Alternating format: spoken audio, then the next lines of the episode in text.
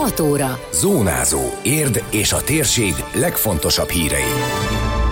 Várhatóan március végére derülhet ki, mennyi működési támogatást kaphat érd, bicikliút épülhet érd és török bálint között, Április harmadikán indul a zöldjárat, lebomló zsákok egyelőre nem lesznek. Ez a Zónázó, az Érdefem 1013 hírmagazinja. A térség legfontosabb hírei Szabó Beátától. Se pénz, se paripa, se fegyver nincs az önkormányzatok kezében, fogalmazott Érd polgármestere annak kapcsán, hogy újabb egyeztetést tartottak a megyei jogú városok vezetői a kormányzattal a kieső adóbevételek kompenzálásáról. Mint mondta, nem tudnak már hova hátrálni, hitelfelvételi lehetőség nincs vagy minimális, az adóbevétel növelésére sincs lehetőség, teljes a kiszolgáltatottság a kormány felé. Csőzik László szerint mindenképpen pozitívan értékelendő, hogy Érd volt az egyetlen város, amely esetében nem hangzott el, hogy nem kap működési támogatást. A tárgyaláson 4 milliárd forintot kért.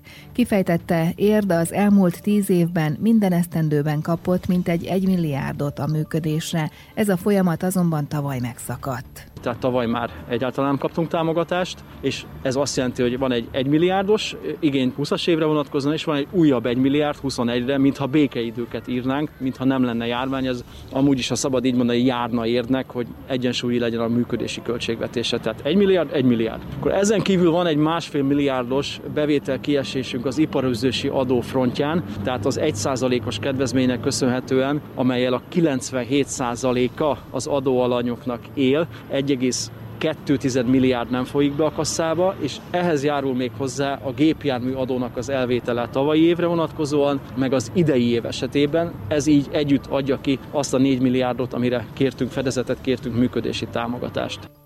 Reméli, hogy ennek az összegnek egy nagyobb részét megkaphatja a város, emelte ki a polgármester, aki szerint várhatóan a hónap végére lehetnek pontosabb részletek. Ha azt kérdezik tőlem, hogy mi volt a benyomásom, hogy kapunk-e, úgy gondolom, hogy fogunk kapni, de nem tudom biztosra mondani. Ha azt kérdezik, hogy mennyit, ezt nem tudom megmondani. Mert ezt a 4 milliárdot nem rejtették vék alá, lották, eltúzottnak tartották. Én nagyon remélem, hogy ennek egy meghatározó, nagyobb részét meg fogjuk kapni. Azért is gondolom, mert különben megáll az élet. Azt meg a maga a kormány sem akarhatja, hiszen itt 75 ezer ember él most már. A márciusra szerintem ki kell derülni, bocsánat, március végére, hogy igen vagy nem. És utána pedig az, hogy mennyi. És akkor fogjuk tudni ezt a költségvetés módosítást végrehajtani a büdzsében, amit egyébként most fogadtunk el.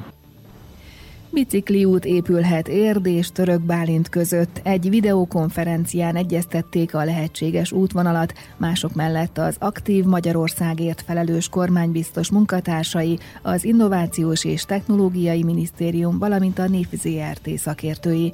Csőzik László polgármester az egyeztetés után elmondta, a kerékpárút tervezése májusban indulhat el. Érd és Török Bálint között a két város központját összeköttendő létrejönne egy kerékpáros kapcsolat, egy kerékpárút lényegében, és ennek az útvonalát próbáltuk megegyeztetni, illetve nagyjából azt megrajzolni, hogy, hogy mik lehetnek a határok. Mi erőteljesen érveltünk amellett, hogy célszerű lenne ezt a városközponton túl vezetni, egészen az Euróveló 6-os nemzetközi kerékpárútig, magyarán a Dunapartig, tehát Ófaluig, a Gátig. Erre nyitottak voltak, természetesen ez egy jövőre vonatkozó döntés, a következő hónapokban fog eldőlni. Arról van szó, hogy van arra uniós forrás, hogy megtervezzük a két várost összekötő kerékpárutat. Ennek a tervezése indul el május folyamán, és ennek a kontúrjait, a nagyvonalait próbáltuk meg összerakni. Mi azt szeretnénk, hogyha a Bajcsi Zsilinszki Riminyáki, illetve a Törökbálinti út menti mellék utcákon át vezetnénk át ezt a kerékpáros utat, a Budapest-Balaton kerékpárútra is szeretné érdet rákapcsolni, közölte a polgármester. Azt egyelőre nem tudni, hogy a török Bálint érd szakasz mikor valósulhat meg. Még ebben a ciklusban nagyon áll is a lehetőség arra, hogy ezt a török Bálinti összekötést is megcsináljuk, ami szerintem nagyon föl fogja dobni érden a, a kerékpáros közlekedést, és amit még nagyon szeretnék személyesen, hogyha rá tudnánk kapcsolódni, érdet rá tudnánk tenni a Budapest-Balaton kerékpárútra, tehát össze tudnánk kapcsolni az érdi utakat, el lehetne biciklizni magyarul Érdől is, akár Balatonra, akár Budapestre, mert nem sok hiányzik, voltak épp másfél kilométer a török-bálinti útvonalig, és hát ezt is jeleztem, ezt az igényünket is. Ami most karnyújtásnyira van talán, az az Euróveló 6 fejlesztés, ami a Nagytétényi Kampóna utcát kötné össze Érden át, a Szászalombattai óvárossal volt téglagyárral. Ez a szakasz, aminek az egyik részének megvan az engedélyes terve, Csőzik László hozzátette, hogy a Török Bálintra vezető bicikliút városon belüli pontos útvonaláról és a forgalomszervezésről szeretnék megkérdezni az érdieket is online lakossági fórumon. Egyelőre marad a régi módszer a zöld hulladék gyűjtésére. Az idén mégsem tudják bevezetni a lebomló zsákokat, bár elindult egy kezdeményezés, hogy az Érdé Zöld Határ Kft-be bevitt zöld hulladékot a lehető leghasznosabban lehessen feldolgozni. Csókai Viktor, az ETH ügyvezető igazgatója elmondta, továbbra is polietilén zsákokban gyűjtik a fű és lombhulladékot, és mint eddig kizsákolják és így komposztálják. Sajnos azok a lebomló zsákok, amiket ajánlottak erre a célra, és kibírják azt a két-három hetet a fű és lombhulladékkal a napsütésben, a nedves környezetben, hogy ne bomoljanak le, hogy ezeket be is lehessen gyűjteni, azok még mindig polietilén és politejsav keverékéből származó zsákok, amelyeknek a lebomlása vizuális vizuális. Ez azt jelenti, hogy úgy látjuk, mintha lebomlana, de tulajdonképpen polietilén szennyezettséget visz bele a talajba, meg a talajjavító szerekbe, amit elő tudnánk állítani ezekből. Ezért olyan partnert keresünk, aki ezt meg tudja oldani, de addig nem tudunk más csinálni, mint a hagyományos polietilén zsákokban gyűjtünk. Ezért ez az átállás ez még nem ebben az évben fog megtörténni.